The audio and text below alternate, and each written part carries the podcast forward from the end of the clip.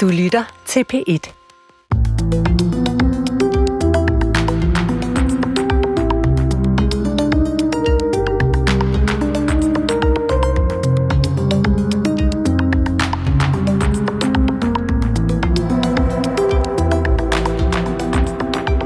I Rusland er kirken igen blevet en væsentlig magtfaktor. Efter at have ligget under låg gennem hele den kolde krig, er den russisk-ortodoxe kirke en vigtig del af det nye Ruslands identitet.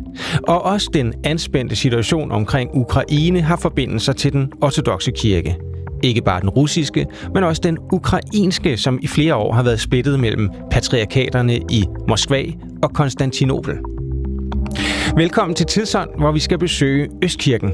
Jeg hedder Christoffer Emil Brun, og med mig i studiet har jeg forsker og teolog Emil Hilton Sager. Velkommen til. Tak. Øh, du forsker i moderne øh, ortodoxe kirke i Østeuropa ved Lunds Universitet.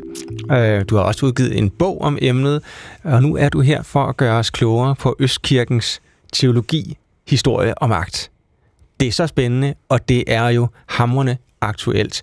Kirken har en kolossal indflydelse i Østeuropa de her år, og det har den som nævnt også i Ukraine. Helt kort fortalt, Emil, hvad er situationen i Ukraine og den ortodoxe kirke for øjeblikket?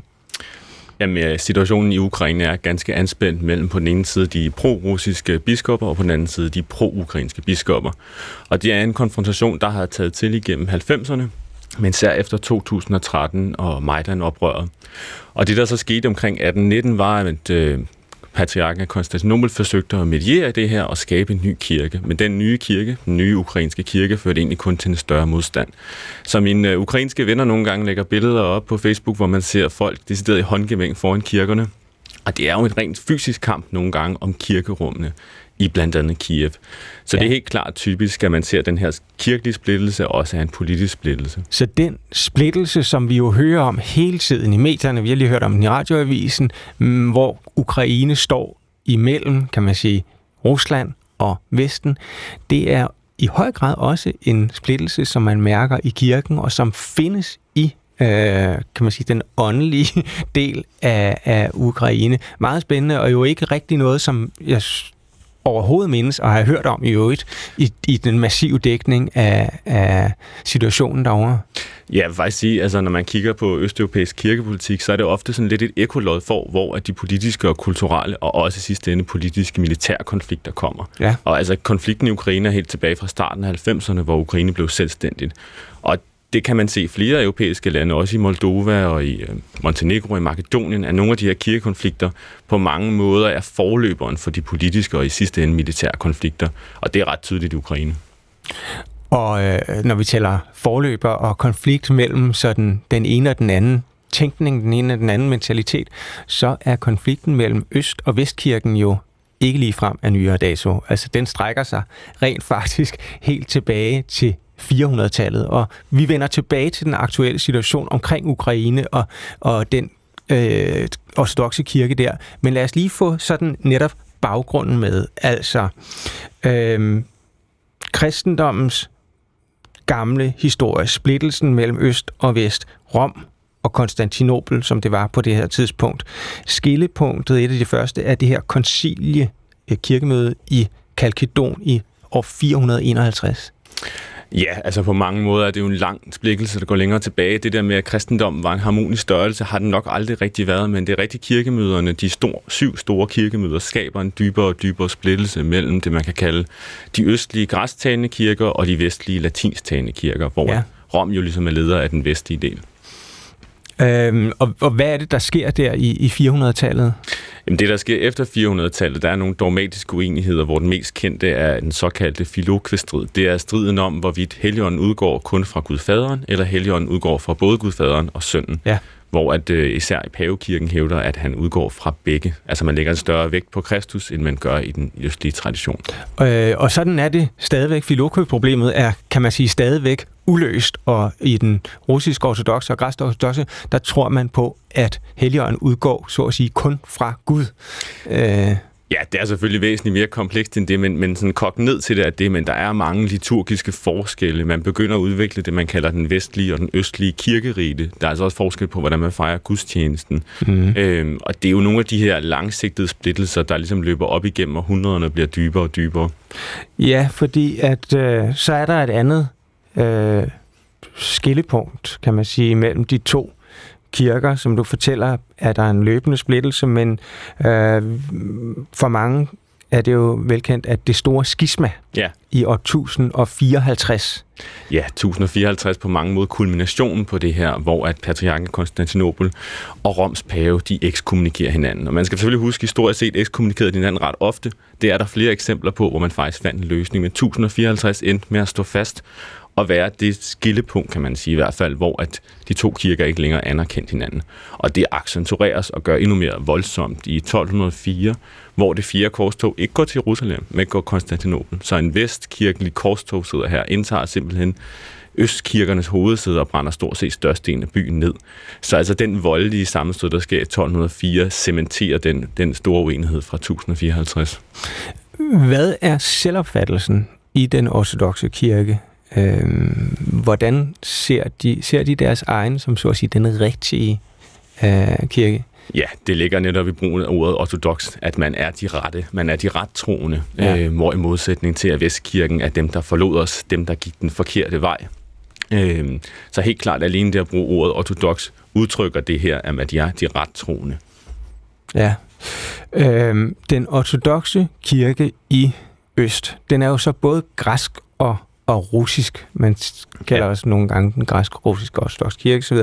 Øhm, den, er, den er opdelt i forskellige patriarkater. Prøv at fortælle om den struktur. Ja, jeg plejer lidt at opdele at sige, at der er den græstalende verden med de fire gamle patriarkater, Jerusalem, Antiochia, øh, Konstantinopel, og Alexandria, mm. som er sådan en græstalende verden. Og så har man så den slaviske russiske verden med kirkelederen i Moskva, en kirkeleder i Beograd og en i Sofia, sådan de mere slaviske talende.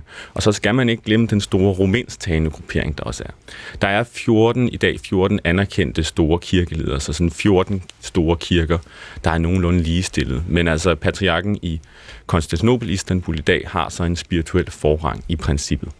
For det er det ældste patriarkat, og, og har den højeste åndelige autoritet. Ja, det har i hvert fald den højeste åndelige autoritet. Jeg tror, de er ret meget i stadig diskussion med sig selv, hvem der er den ældste. Men det er helt okay, klart, ja. den har kirkekanonisk, altså kirkeretsligt, en mm. forrang foran de andre. Og øh, patriarken der, øh, Bartholomeus, er en, øh, en ret øh, altså en, en person med en vis stor autoritet, men også med en interessant indflydelse. Ham vender vi tilbage til, for han har noget at skulle have sagt i den her øh, strid om, om den ukrainske kirke. Men hvis vi lige skal blive ved, ved den her opdeling mellem øst og vest, altså hvad er egentlig de vigtigste teologiske forskelle? Du nævner filokve-problemet, men er der andre sådan, teologiske forskelle på den ortodoxe kirke og den katolske, og så den protestantiske, som jo fylder lidt mindre i den her sammenhæng? Jeg vil sige, i forhold til katolikkerne har det meget at gøre med Rom, og det man kalder pavens primat. Altså det er, ja. at paven i Rom bestemmer det meste. Og det er jo helt klart ud fra den, at der kommer en bevægelse, for så kommer den katolske kirke en idé om, at det paven siger ikke kan stille spørgsmålstegn ved, kan man sige, at det har en autoritet i sig selv hvilket de ortodoxe kirker selvfølgelig stiller ved. Og der er også en række andre øh, stridigheder, øh, som udvikler sig omkring, hvorvidt Guds udskabte lys stråler ned på os eller ej. Der er sådan nogle flere teologiske spidsfindigheder, der udvikler sig hen over det. Men Filokve er stadig en af hovedgrundstenene, øh, vil jeg sige. Ja. Øhm, den forskel øh, mellem de to kirker og også de to øh, teologiske forskelle har så siden det store skisma her i 1054 varet ved øh, og er beskrevet adskillige steder i, øh, i litteraturen.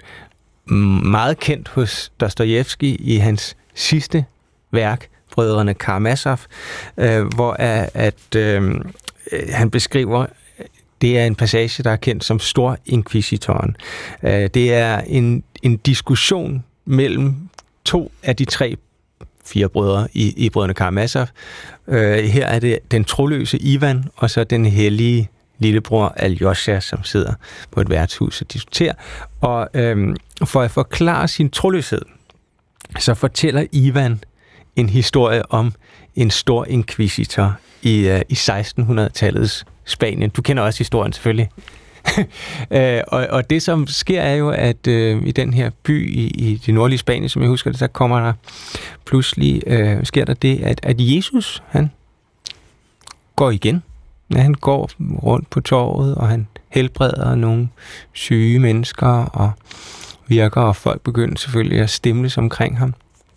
Og så sidder Storinkvisitoren, altså det åndelige overhoved, religiøse overhoved i byen, og betragter, hvad der sker, og beslutter at få øh, den genopstandende Jesus arresteret.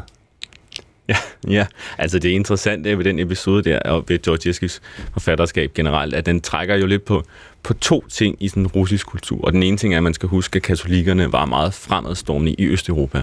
Altså at den russiske ortodoxe kirke, den ortodoxe kirke blev fortrængt, blandt andet i Ukraine, hvor man får noget, der hedder de unerede kirker, som er østlig kirkerite, men anerkender paven. Og det er jo faktisk inkvisitionen. Det er jesuitermunke, som er med til at omvende ortodoxe til den katolske. Så baggrunden i den der historie er jo faktisk, at meget tæt på Rusland på det her tidspunkt har du haft en katolsk aktiv missionering, hvor man forsøgte at tvinge østkirkekristne til at blive vestkirkekristne. Ja. Det er den ene del af det. Den anden del er jo, at øh, uh, Dostoyevsky er jo inspireret af det, der hedder de slavofile teologer, de slavofile tænkere. Og det er en tradition, der opstår i blandt andet Rusland, hvor man lægger en stor vægt på, at det slaviske folk, den slaviske kirke, er den eneste rigtige efterkommer af kirken. En af dem, øh, uh, Dostoyevsky er særlig inspireret af, Vladimir Solov, har en fantastisk passage, hvor han beskriver, at barbarkongerierne var selvfølgelig hedenske, men det var imperierne også om, sådan set også sardømmet. Men en dag vil det slaviske kongerige komme frem, og alle mennesker vil tage del i det her. For det er her, kristendommen for alvor vil vise sig, og så skriver han vist en sætning, blandt russerne, tankestreg og slaverne. Så der er sådan en grundlæggende tanke omkring, at den eneste rigtige overlevende, genuine kristendom findes kun blandt russerne. Og jo også en tanke her, altså hele den, den slaviske verden er, kan man sige, russisk interessesfære. Det lyder jo næsten som et, et, et, et religiøst ekko af Putins aktuelle sådan måde at se Rusland. Ja, men nærmere at sige, Putin er et ekko af den her slavofile tankegang, ja. der jo gennemstrømmer både serbisk, bulgarsk og russisk. Og man skal huske på, at lande som Serbien og Bulgarien og Rumænien skylder jo deres selvstændighed i 1900 til russiske sartropper. Øhm, så der er jo en, en klar tæt forbindelse mellem de her slaviske riger på alle måder.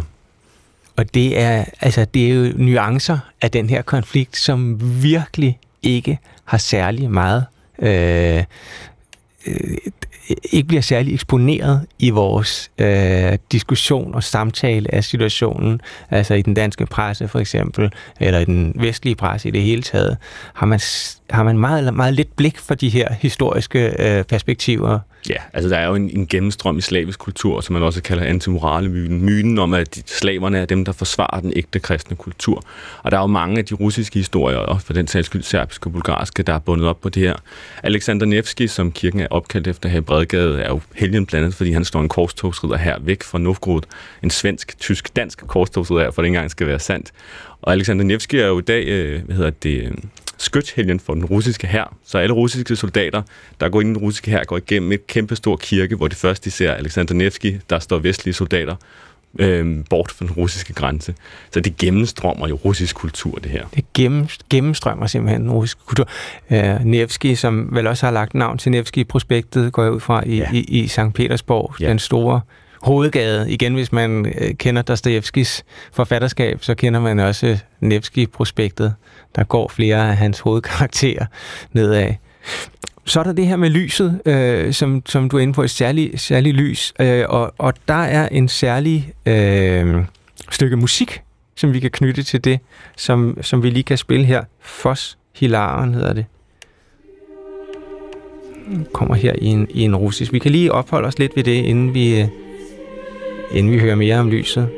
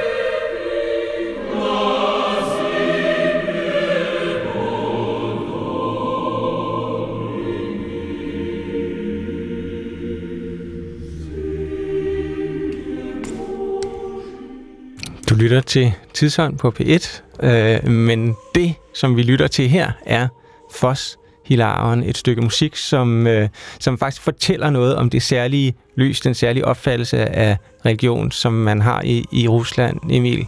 Ja, altså oversat hedder den O Glædens Lys, og måske en af de ældste kirkehymner, vi kender. Der er en biskop i 300-tallet, der noterer ned, at den er så gammel på hans tid, at han ikke engang ved, hvem der har den. Og den hylder det opstående lys, som selvfølgelig er Kristus, der lyser ned over os.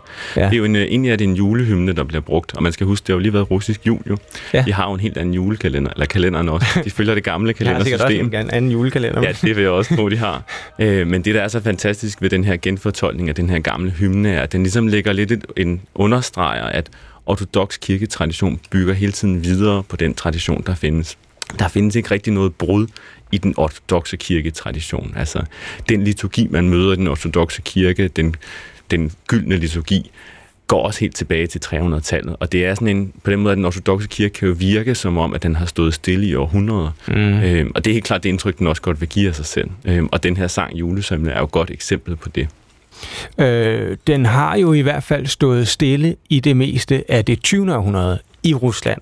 Øh, for den øh, øh, kommunistiske revolution og Sovjetunionen var jo et system, som i den grad, øh, kan man sige, der var måske ikke en direkte forfølgelse, men noget, der var tæt på. Jo, siger du. Ja, ja altså man siger, det er i 42, øh, hvor at nazisterne er ved at nå til Moskva, det er samtidig, hvor at der stort set er ingen russiske ortodoxe tilbage. Og det er kun fordi Stalin faktisk finder ud af, at han er nødt til at have kirken til at booste moralen sine tropper, at kirken overhovedet overlever i Rusland. Ja. Altså i 42 er der stort set, de alle sammen bliver forfulgt i Stalin-forfølgelserne.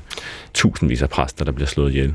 Og det er jo altså ja, næsten et helt århundrede ikke fra, fra revolutionen i øh, 1917 og så frem til 89, hvor altså re, øh, religion og ortodox kristendom er øh, forfulgt, i, måske i nogle perioder mere end andre. Jeg har selv været i et russisk kloster her for nylig, øh, som er altså sprællevende, og der ja.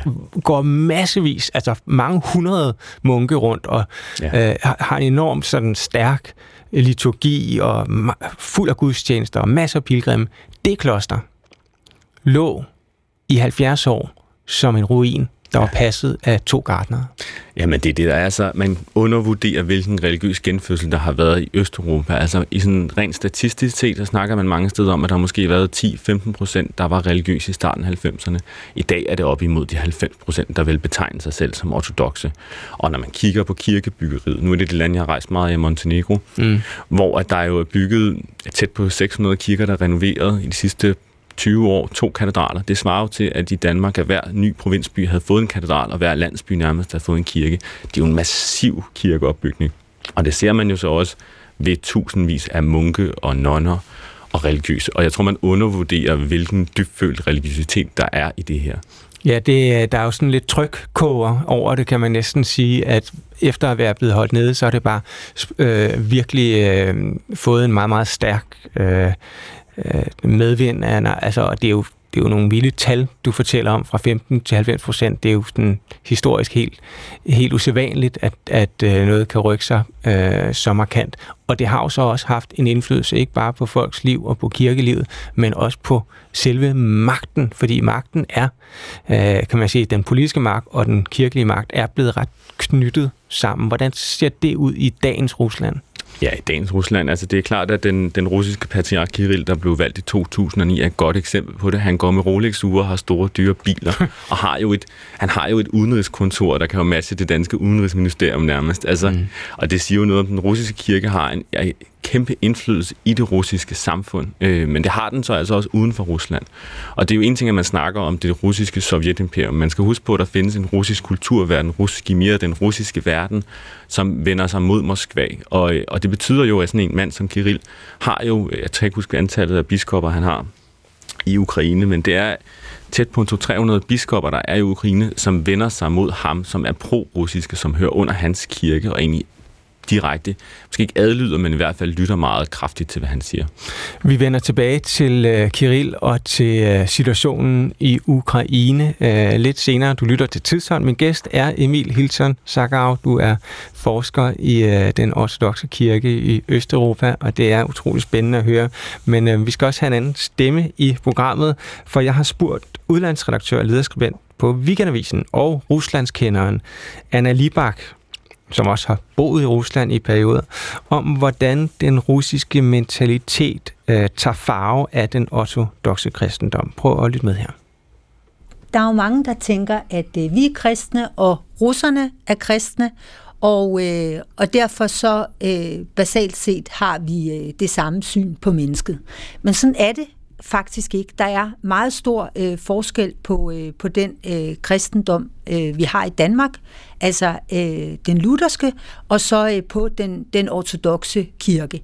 Altså hvis man tager sådan et begreb som, øh, som arvesynden, det at, øh, at siden øh, Adam og Eva blev smidt ud af øh, paradiset, så har øh, mennesket været syndigt. Det fødes simpelthen øh, syndigt det er jo det, vi tror på øh, altså som lutheraner, og så, også det, der gør, at vi har sådan en meget stærk syndsbevidsthed, ikke? at vi hele tiden føler skyld, og hele tiden diskuterer, hvordan vi er skyld i de afrikanske landes problemer, fordi vi koloniserede dem og den muslimske verden på grund af alle vores øh, krige. Ligegyldigt hvad der sker ude i verden, så vil der være nogen, der siger, jamen det er i virkeligheden vores skyld. Sådan er det slet ikke i Rusland. Og det øh, er det ikke, fordi man er øh, ortodox, det er ureformeret kristendom. Øh, de er ikke øh, protestanter, de har ikke haft øh, øh, reformationen, og, øh, og de har ikke begrebet arvesynd. De har begrebet arvedød, fordi øh, det var det, vi har arvet fra Adam og Eva. Vi har ikke arvet deres skyld. Det var en personlig skyld. Det var deres skyld, at, øh, at de øh, lod sig øh, friste i paradiset. Nej, øhm, det er sådan, så man er kun øh, skyldig i det, man selv øh, foretager sig i den ortodoxe, øh, i den ortodoxe tro. Og øh, altså, når, øh, når Gud han, øh, han lader sig føde som, øh, som, som menneske, og Jesus øh, spacerer rundt, så er det ikke for at zone vores, øh, vores nedarvede skyld, at han dør på korset. Det er det ikke. Han kommer ned øh, for at åbne for vejen til, at alle mennesker kan blive øh, guddommeligt gjort, for at være sammen med os, fordi øh, russerne tager meget alvorligt, at vi er skabt i Guds billede, og det vil sige, at vi har faktisk et guddommeligt potentiale. Og fordi at man har den der forestilling om, at mennesket har guddommeligt potentiale, så er middelmodighed, det er noget af det, man foragter aller, aller mest i Rusland overhovedet. Hvis man lægger mærke til det, så øh, er der ikke nogen russer derude, øh, mærker sig ved, at de producerer øh, kufferter, eller sokker, eller undertøj. Nej, det er alt sammen sådan noget med pels, eller øh, vodka, eller gevær. Altså det er ekstremer, vi taler om. Og det er fordi, man forsøger at forløse sit øh, guddommelige potentiale. Man sidder ikke og ruer over øh, sin, sin skyld overhovedet ikke.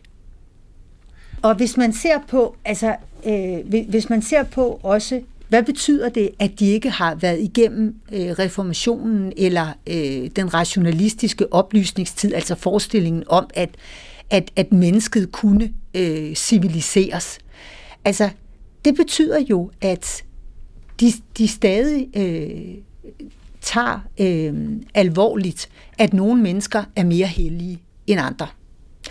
Altså, paven øh, Øh, katolikkerne har jo heller ikke været igennem øh, reformationen, og paven, han var jo øh, Guds øh, stedfor, eller er vel Guds stedfortræder øh, på jord. Det er jo det, Luther øh, og, øh, og de andre øh, fra reformationen gør op med. Det er jo forestillingen om, at der er nogle mennesker, der er mere, øh, der, der står Gud nærmere end andre. Det har man aldrig nogensinde gjort op med i Rusland. Altså, Øh, tværtimod så var det sådan, hvordan fik russerne den ortodoxe tro? Jamen det var jo deres øh, Harald Blåtand, øh, Vladimir den første, der var storfyrste af Kiev, og fyrste i, i, øh, i Novgorod. Han samlede altså øh, store dele af det, der i dag er kendt som øh, Belarus og Ukraine og, øh, og Rusland. Jamen det, samme, øh, det, det, øh, det samlede han i et rige ved hjælp af den ortodoxe tro. Og på den måde så blev øh, moderlandet ligesom, øh, ligesom helligt. Og i spidsen for det, der står hellige mennesker, og det er ikke kun gejstlige. Det er også, Putin er en vis forstand også hellig, fordi at han inkarnerer øh, moderlandet, kan man sige. Der er sådan en, en film, jeg vil anbefale alle at se, den ligger på, på filmstriben, der hedder Leviathan øh, af Svirgintsev, øh, den russiske filminstruktør, hvor den korrupte borgmester, han er meget kynisk, øh, ødelægger meget for mange i den film, han, han øh, taler med øh, metropoliten og Angre. Og så siger metropoliten til ham, der er ikke nogen grund til at, at angre, fordi al magt kommer fra Gud. Og det man kan sige, det er, at i, i Rusland, der er magt et tegn på Guds nåde. Altså, at, at du har magt af en grund. Du har magt, fordi Gud har givet dig den øh, magt. Og derfor er det at virke, vise øh, styrke, er i en vis forstand tegn på guddommelighed. Altså det kan lyde mærkeligt, men man, hvis man sammenligner med USA, så kan man sige, at USA, de er kalvinister, de er slet ikke øh, ortodoxe, de er kalvinister, og hos dem er penge og rigdom et tegn på Guds nåde. Og det er derfor nummer to er den første taber i USA. Det er fordi, de tror på prædestinationslæren. Gud har udvalgt, har udvalgt øh, dem, han vil frelse på forhånd. Så hvordan kan man vide, hvem det er? Det kan man selvfølgelig heller ikke, men man gætter dem, det går godt. Og hvordan kan man se, om det går godt? Ja, hvis folk bliver meget rige, så ender de nok i paradis. Det er nok Guds udvalgte. Så i USA, der er det penge, der er det store, og hvis man har penge, så kan man få magt, ligesom man kan blive udnævnt til amerikansk ambassadør, hvis man har brugt mange penge her i, i Danmark. Sådan er det ikke i Rusland. Øhm, det er øh, magt, der grundlæggende øh, er det, som, øh, som, som er et tegn på, øh, på guddommelig noget. Så det er en meget, meget forskellig måde at se det på, hvis man trækker det groft op. Du siger også, at der er findes en form for åndelig enhed i øh, Ukraine, Belarus og Rusland. Altså, det er jo et stort spørgsmål nu, altså om hører de med til Rusland, eller gør de ikke? Men der findes jo altså åbenbart et, nogle åndelige bånd, som er meget stærke.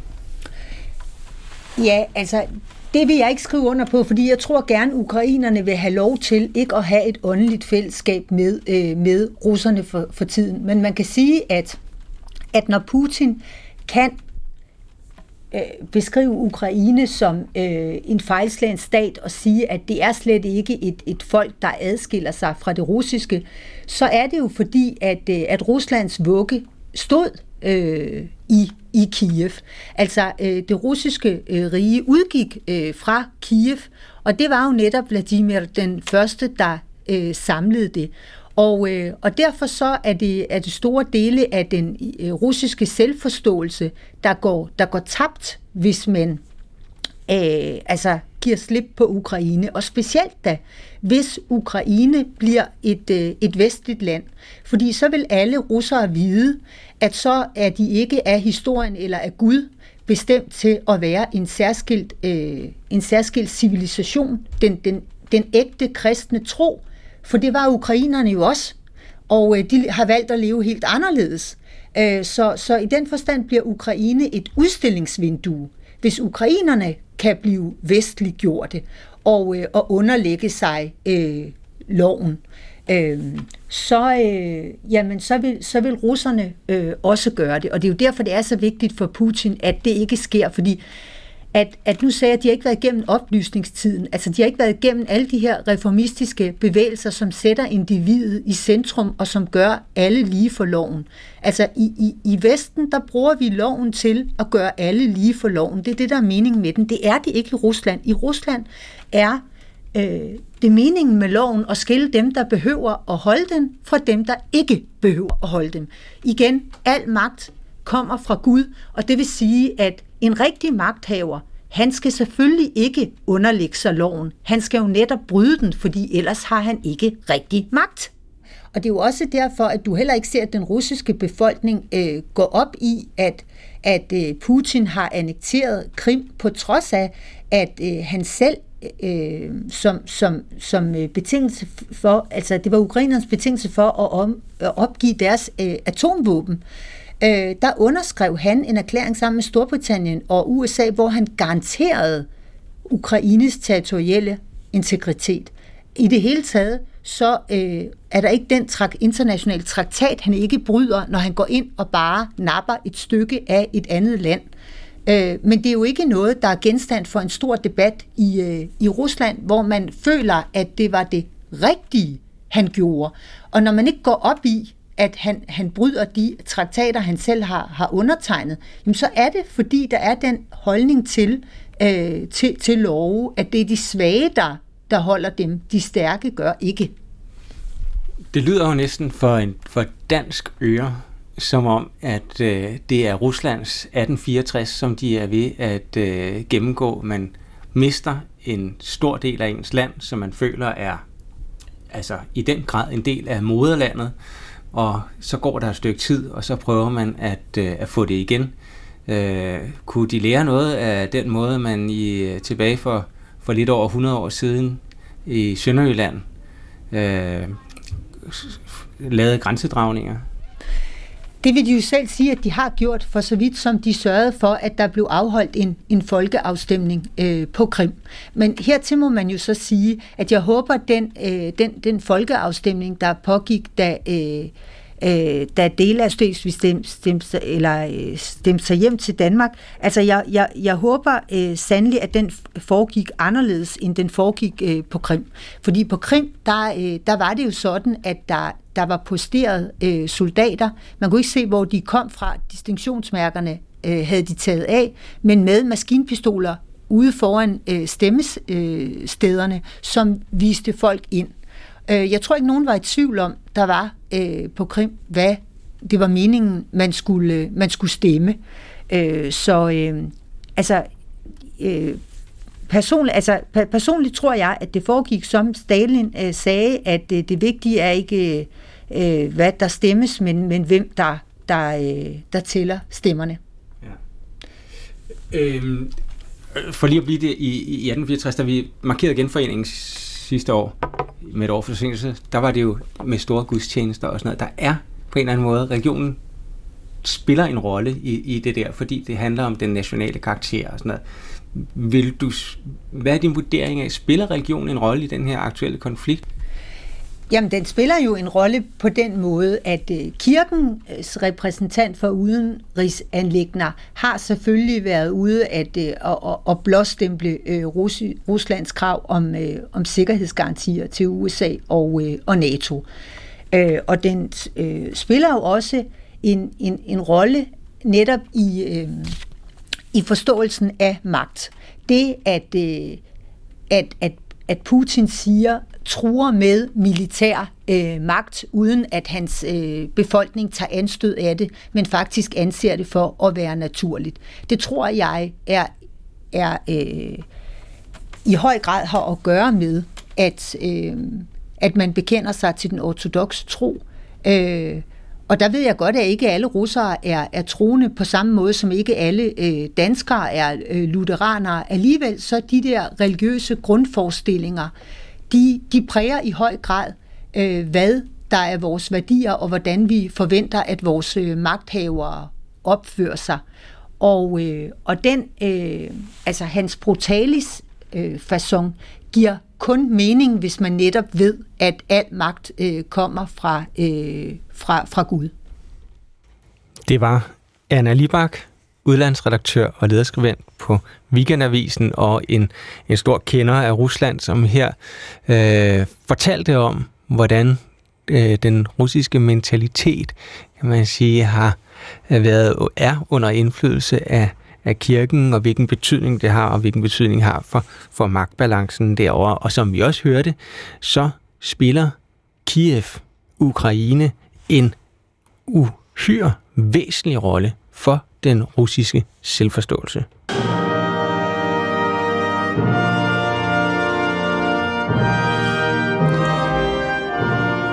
Og derfor træder vi nu ind af porten til Kiev. Sådan hedder nemlig det her udstillingsbillede af den russiske komponist Mysorski.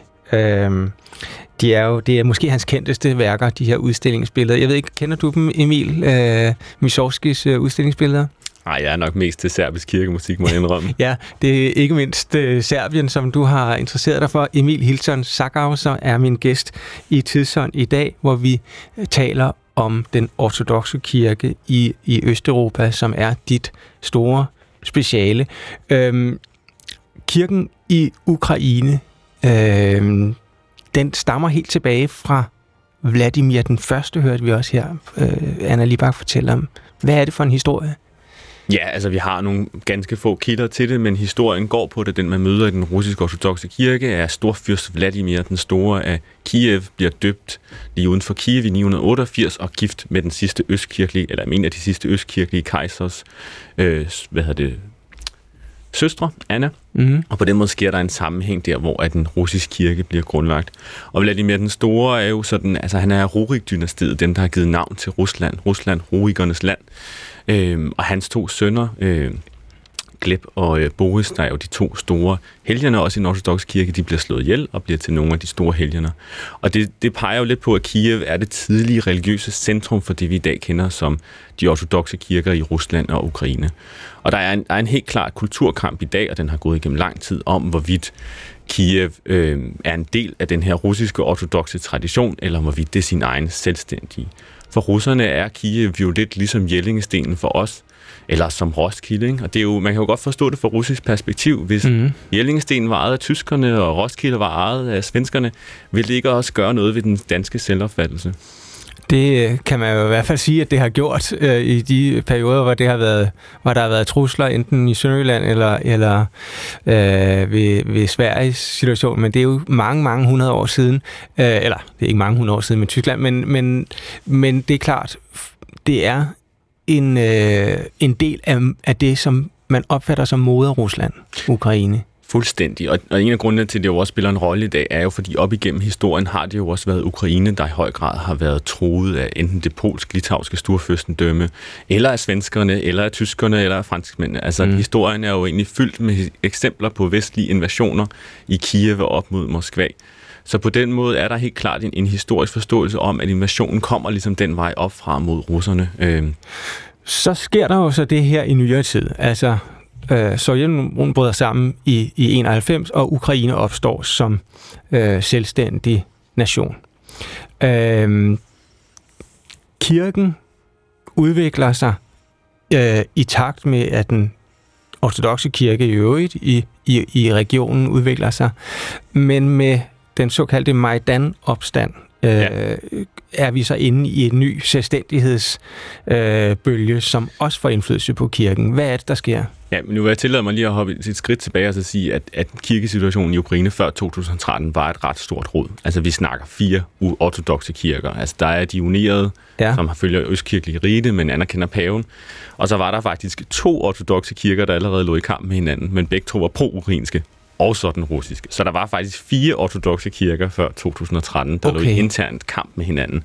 Og uden at gå ind i detaljerne i det, så, så kan man sige, at 2013 lagde i hvert fald et pres på, at det her kirkeråd endte med også at blive meget mere national og kulturpolitisk.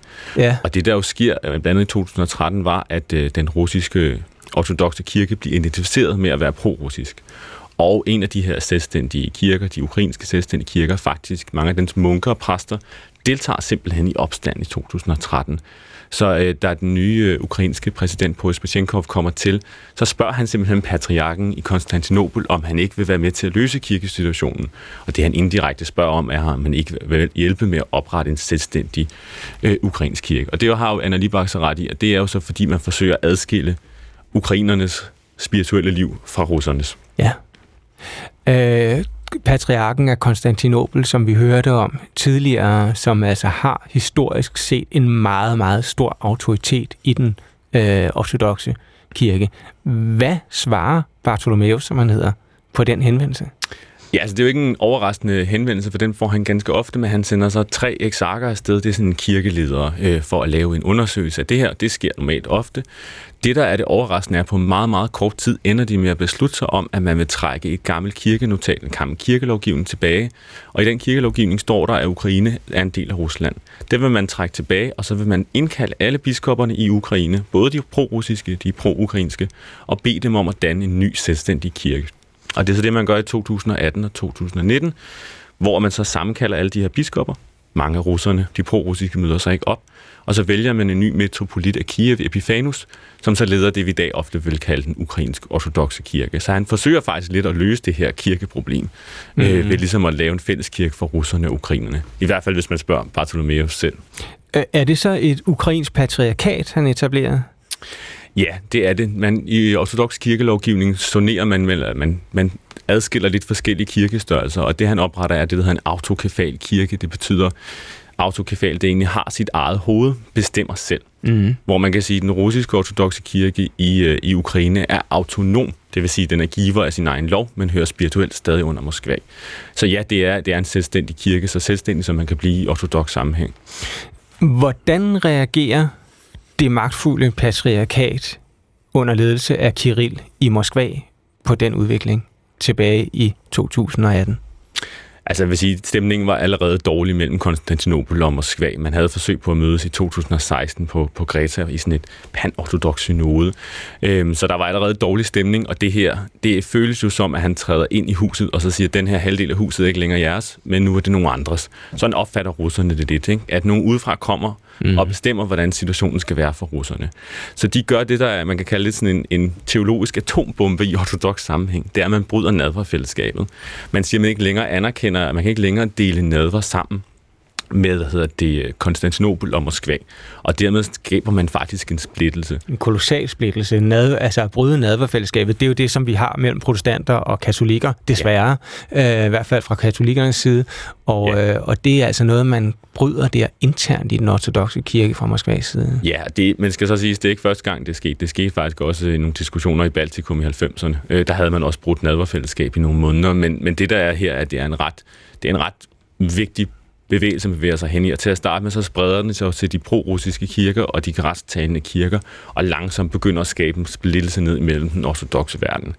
Og, og man kan se her, øh, den russiske synode mødtes her for nylig i forbindelse med jul og nytår, og en af de ting, de meldte ud, var nu, at den russiske kirke har oprettet sit eget eksarkat, sit eget kirkesystem i Afrika. Og det betyder, at de simpelthen nu har en af deres kirkeledere, der nu er også er kirkeleder for Afrika. Og har der 102 afrikanske præster, der har simpelthen har vendt deres historiske kirkeleder, som er patriarken i Alexandria ryggen, altså en græstalende kirkeleder ryggen, og rykket over til russerne. Så nu er der 54 afrikanske lande, hvor den russiske ortodoxe kirke er til stede. 54 afrikanske lande? Ja, det er nogle små menigheder, nogle af dem, men ja, 54 lande. Og der er kommet lidt flere til. Og det er en af de ting, man nogle gange undervurderer, at siden EU-Majdan det 2013 har russerne jo brugt meget tid, penge, på faktisk at bygge den russiske ortodoxe kirkes indflydelse op. Det kan man jo se her. Altså, en potentiel konfrontation mellem NATO og Rusland har nu nogle store aflægger ned i Afrika, og ikke kun i Østeuropa. Altså, det skal ja. man ikke være i tvivl om. Øh, det er jo, kan man sige, en magtkamp mellem de her to øh, patriarkater, som er blevet øh, etableret øh, på baggrund af den her Ukraine-konflikt. Øh, hvis man kigger på øh, Konstantinopel, altså Istanbul, så er det måske nok historisk et vigtigt sted for kristendommen, men helt aktuelt er Istanbul jo inde, og Tyrkiet jo inde i en øh, periode, hvor Erdogan er ved at islamisere det øh, på, en, på en ret hæftig måde. Vi så sidste år, hvordan Hagia Sofia, den store kirke, blev omdannet fra at være en kristen kirke til en moské. Hvilken indflydelse har det på, på patriarkatets status, autoritet og magt i Konstantinopel? Ja, altså Erdogan har taget flere. Hagia Sofia var et museum, et neutralt museum, og der var flere kirker i faktisk i Istanbul, der gik fra at være neutrale områder til nu at være moskéer igen. Mm. Og de lægger et stort pres på, øh, på det, hvad hedder det, patriarkatet øh, i Istanbul. Og der er mange af os, der også er nervøse for, at Bartholomeus er den sidste patriark, der kommer til at sidde i Istanbul. Altså, hans kirke har andre områder uden for Tyrkiet, hvor de kan høre hen. Men det er helt tydeligt, at den her kirke er under et alvorligt pres. Øh, fuldstændig. har du nogen øh, fornemmelse for, hvor at den her konflikt øh, kan bevæge sig hen. Du er lidt inde på det, kan vide om, om patriarkatet i Konstantinopel overhovedet er, er levedygtigt. Øh, men, men i forhold til Ukraine og den ukrainske kirke og relationen til den politiske konflikt, der er øh, i området. Så, har du nogen idé om, hvor det kan bevæge sig hen? Altså jeg tror, at den ukrainske ortodoxe kirke, den her nye selvstændige, den er altså lige så levedygtig som den ukrainske stat. Så i øjeblik, den ukrainske stat ophører med at eksistere, så ophører den her kirke også med at eksistere. Ja. Og det er jo ikke første gang. Det skete faktisk også i 1918, og det skete også i 40'erne, øh, hvor øh, Ukraine var delvis selvstændig i meget korte perioder. Der havde de også deres egen selvstændige kirke. Det øjeblik, sovjetrusserne kom tilbage, så forsvandt de her kirker. Så den kirken i Ukraines levedygtighed er meget tæt forbundet med den ukrainske stat. Omvendt kan man sige, at i det øjeblik, der sker en militær konfrontation, så tror jeg ikke, der vil gå lang tid, før den ukrainske stat begynder at beslaglægge den russiske kirkes ejendomme i Ukraine. Øhm, så det er klart, at jeg tror også, at man skal ikke en ting er, at man siger, at der er en tæt forbindelse mellem den russiske kirke og den russiske stat, men jeg tror ikke nødvendigvis, at den russiske kirke ønsker en konflikt. Nej. For de ved godt, at en konflikt vil betyde, at de aldrig kommer til at sætte fod igen i Ukraine. Og hvis Ukraine bliver et NATO-land, så er den russiske kirkes indflydelse i Ukraine meget, meget lille. Øhm, det bliver, øh, det er jo en, en, en spændende situation, og, og ingen ved, hvordan den udvikler sig. Øh, hvis man skal bede Guds moder om noget, så er det måske fred øh, dernede i Rusland, hvor, hvor Guds moderen, den hellige omfor Maria, er, er en større skikkelse, end, end hun er herhjemme, kan man sige. Øh, du nævner også, at den russiske ortodoxe kirke ja. har ekspanderet meget. Der er jo i det hele taget mange øh, fra Rusland og fra Østeuropa, som igennem de senere år er udvandret til Afrika, til Israel og jo i høj grad også til, øh, til vores del af Europa. Hvordan ser man ellers det for eksempel herhjemme? Jamen, øh, igen lidt under radaren vil jeg sige, der er sket sådan en, en usynlig migration til Vesteuropa, hvor at øh, de ortodoxe menigheder i Vesteuropa er, har været i meget stor vækst på grund af migration. Jeg tror, i Danmark er vi om tæt på at have omkring 100.000 ortodoxe i Danmark. Øh, blandt andet så tre russiske menigheder også. Den mest kendte selvfølgelig Alexander Nevsky inde i Bredegade, mm. men der er også en i Aarhus. Nevsky øh, øh, kirken inde i Brigade i centrum af København har en helt særlig historie og status i øvrigt. Kan du, hva, hva, hva, det er en form for donation i sin tid, er det ikke sådan, det er? Jo, man kan sige, at øh, en af vores prinsesser, Dagmar, bliver gift med den russiske zar, og så bliver man jo selvfølgelig nødt til at også have en rigtig kirke, som når zaren er på besøg i København, han kan gå til gudstjeneste i, og så bliver Alexander Nevsky kirken bygget der i slutningen af 1900-tallet, og er en af de her, de findes faktisk ret mange steder, de her russiske fyrstekirker, hvor det russiske fyrstehus er gået ind og bygget kirker, men Alexander Nevsky er et godt eksempel på det.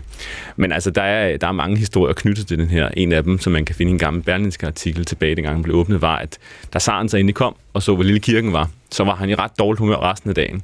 Så det har været en lidt anspændt dag der, hvor man har en russiske sar gående rundt den græske kongefamilie, som jo også er ortodox, men også til Danmark, og så det danske kongehus. Men det er jo fordi, over på den anden side ligger der jo en, øh, en rigtig fint katolsk kirke, som er væsentligt større. Ja. Øh, men det er dog et besøg værd, vil jeg sige, øh, hvis man er i København, at gå ind. Øh, den er åben for besøgende onsdag og fredag, så vidt jeg ved. Og jeg var faktisk øh, lige i, i løbet af ugen, tog jeg forbi øh, for sådan lige i anledning af, at jeg vidste, at vi to skulle tale sammen her. Øhm, og, og var der inde og besøg, og de har blandt andet et øh, ikon, som er malet på det hellige Atosbjerg i Grækenland for, for mange år siden, øh, og som man efter sigende øh, i 1995 i tre uger i træk græd Ja, det er jo interessant med ikoner i den ortodoxe verden. Det, nu siger du, at sandsynligvis at det er jo anerkendt som et mirakel, det er at man det, simpelthen ja. har det grædende ikon. Og der er jo mange slags ikonfamilier, men, men den her er jo nu blevet sin egen selvstændige type på et ikon. Øh, Copenhagen, tror jeg, den hedder.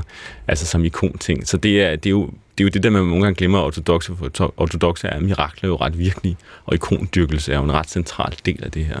Ja, Øhm, det er ikke sådan noget, de skilter specielt meget med, så hvis man er derinde, skal man ikke øh, lede efter øh, mange pile og skilte, men man kan måske spørge en af dem derinde, og så vil man øh, få, få vist, hvor det er henne. Man kan jo også gå ind og se Inge Kejserinde Dagmars egen ikonsamling, der også står derinde. Den var også utrolig flot. Ja. Ellers migrantmenigheder i, øh, i, sådan, i den store øh, verden af ortodoxe, hvad, hvad er det for nogle vilkår, de, øh, de lever under? Jamen det, der er ved at ske i Vesteuropa, at man ser opbygningen af de her forskellige kirker, og når vi snakker realpolitik, kan man jo heller ikke være blind for, at det her er også for både den russiske, rumænske og bulgarske stat, er jo også realpolitisk indflydelse i Vesteuropa. Øhm, så det vi ser er jo blandt andet i Norden, at vi er gået fra at have tre rumænske kirker omkring 2000 til i dag at have 71 rumænske kirker. Det er jo en voldsom vækst, der er i det. Så lige nu er der at ske en stor genopbygning, eller opbygning, kan man sige, af de her forskellige migrantkirker i Norden. Ja, Øh, jeg ved, du har tilbragt den sidste uge med nogle af, af Europas sådan, førende eksperter her i, i, i den ortodoxe kirke øh, til en stor konference. Hvad var hovedemnerne? Hvad talte de om i, i frokostpausen, når det virkelig brændte på? Ja, der er ligesom to emner, og den ene side er selvfølgelig den her med, hvor mange rumæner der pludselig faktisk er i Nordeuropa. Det er den ene side, og den anden er faktisk den polske indflydelse i den katolske. De spejler egentlig lidt interessant nok hinanden. Men ellers er det især det her med, med Afrika, som er noget, vi er begyndt at lægge mærke til. Og det, er jo, det gælder jo både for Vesteuropa, men for Afrika, at vi ser en tydelig russisk ortodox indflydelse. Og man skal jo ikke være blind for, at kirkepolitik og også nationalpolitik. Nej, øh, og at de to ting øh, ofte hører sammen. Øh, måske ikke så meget herhjemme, på trods af, at vi har en, en form for statskirke, men i den ortodoxe kirke er det noget, som, øh, som hører ret tæt sammen, og som jo historien om Ukraine og Rusland, som vi har været inde på i dag, viser ret tydeligt. Emil Hilsen Sackau, det har været så utrolig spændende at øh, lytte til din udlægning af, hvad der sker på den religiøse og åndelige side i den region, som manges øjne er vendt mod i øjeblikket. Øhm, jeg tænker, at vi skulle øhm, slutte med et, et lille stykke mere af Mussorgsky, den russiske komponist, øh, og et øh, lidt mundret udstillingsbillede at gå ud på. det her hedder Wild Dance of the Men. Jeg ved ikke, hvad det hedder på russisk. Nej, det gør jeg faktisk ikke. Men, men, men en vild mandedans, den lyder sådan her.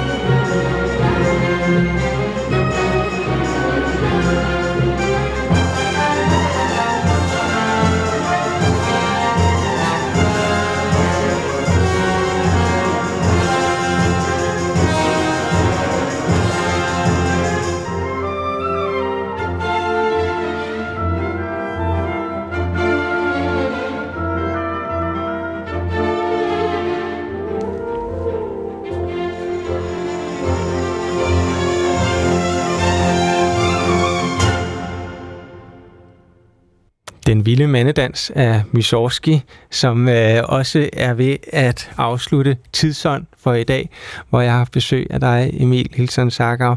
Øh, den, den russiske ortodoxe kirke og den ukrainske ortodoxe kirke. Øh, altså, du siger, der er har været et, et modstandspotentiale af en art i den ukrainske kirke. Øh, det var der jo også, kan man sige, hvis man så under den kolde krig, var der et modstandspotentiale i den protestantiske kirke i Østeuropa. Det er noget, som man har set. Jeg har selv set det også i, i Hvide Rusland faktisk. Ja.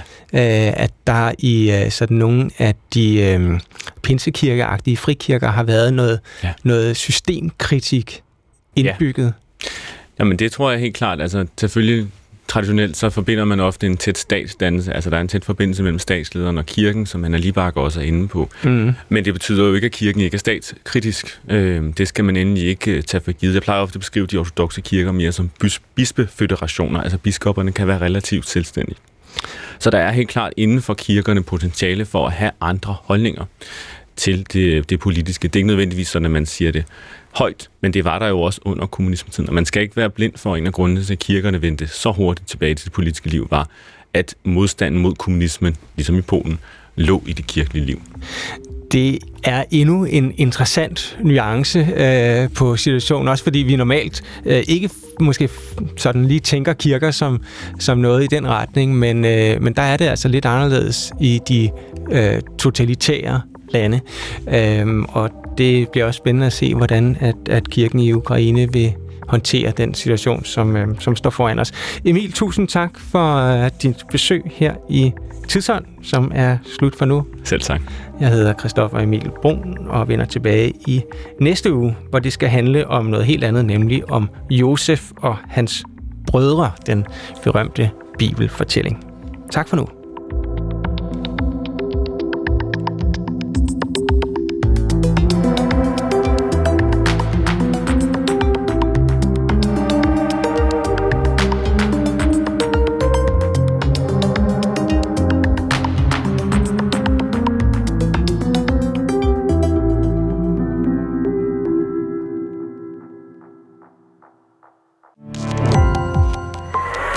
Opdagelse i alle DR's podcast og radioprogrammer. I appen DR Lyd.